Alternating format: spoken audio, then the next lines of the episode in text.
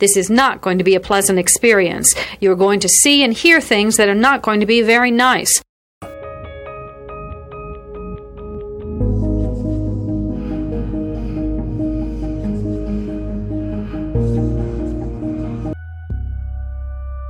Experts divide serial killing into two general types organized and disorganized.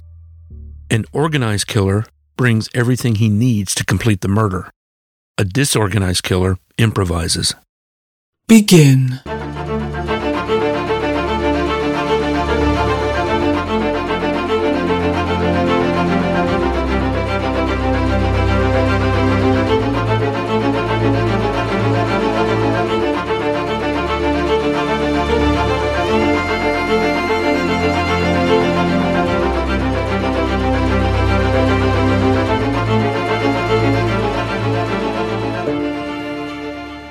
Listener discretion is advised. Here is a quick word from our sponsor. We take this few seconds off to inform you, our valued loyal listener, about the best health and fitness podcast shows from the Nezpod studios.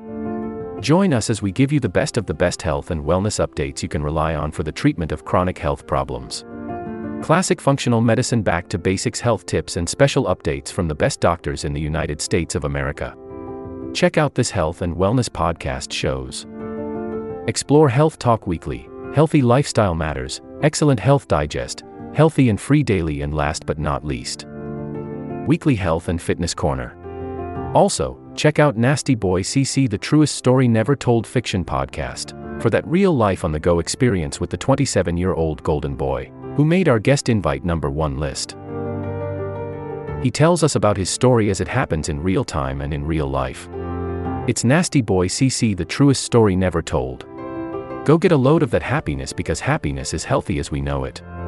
Join us every week as we continue to provide you the best of health and fitness wellness updates from around the globe.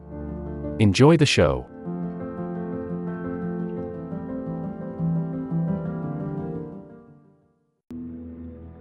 In the 1940s, the family's farmhouse didn't have an indoor bathroom, so they used an outhouse. Anne's memory was that one day after school, about a week after her father went missing, she went out to the outhouse. She looked down the hole to the sewage water. Staring back at her from the dirty water was her father's face. Anne's psychiatrist suggested that she contact the FBI. So she called the FBI and explained her story the FBI decided to get in contact with the Hoke County Sheriff. The sheriff knew Winnie Cameron because she had been a staple in the community and a friend to his family for decades. The sheriff set up a wiretap on Anne's phone line. He then had Anne call her mother. Anne asked her mother if her father's body was still in the toilet. Winnie said she would tell her where it was after Christmas. To the sheriff, this was a damning comment. It told him that Winnie knew her husband was dead and not missing. She also knew where the remains were located. This all suggested that Winnie had something to do with Edward's demise. Based on the wiretap, the sheriff acquired a search warrant for the farm.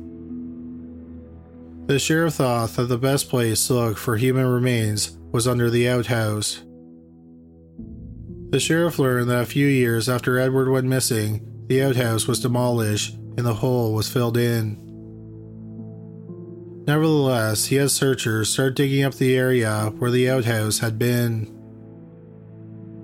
On December 13th, they found some human bones.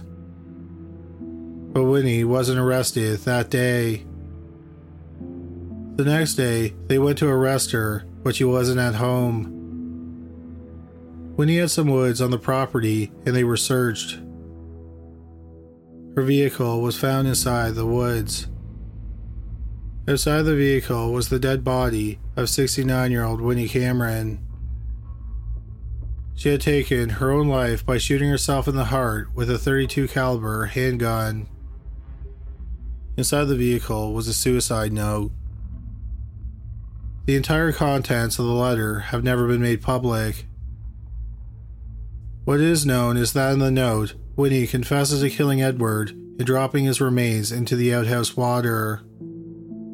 When the outhouse was being dug up, a wallet sized photograph of a young woman wrapped in plastic was found. It's believed that the woman was someone Edward was having an affair with when he was murdered. On Easter weekend 1944, Edward may have told Winnie that he was leaving her for the other woman. Or Winnie somehow found out about the other woman. Nevertheless, when he snapped, it killed Edward. Because of the state of Edward's remains, a cause of death could not be determined. What was clear was that Winnie had dismembered him after he was dead.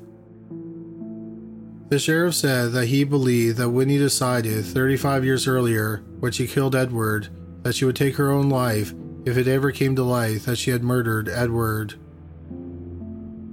Supposedly, Winnie never told anyone what really happened to her husband. After Winnie's death, the police consider the case closed.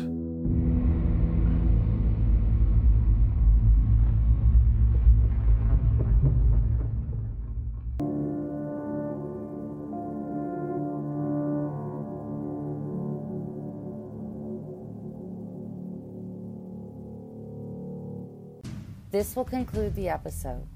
Thanks for tuning in. If you like what you hear, please leave a comment and subscribe. Thank you.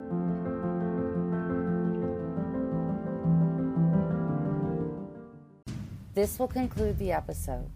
Thanks for tuning in. If you like what you hear, please leave a comment and subscribe. Thank you.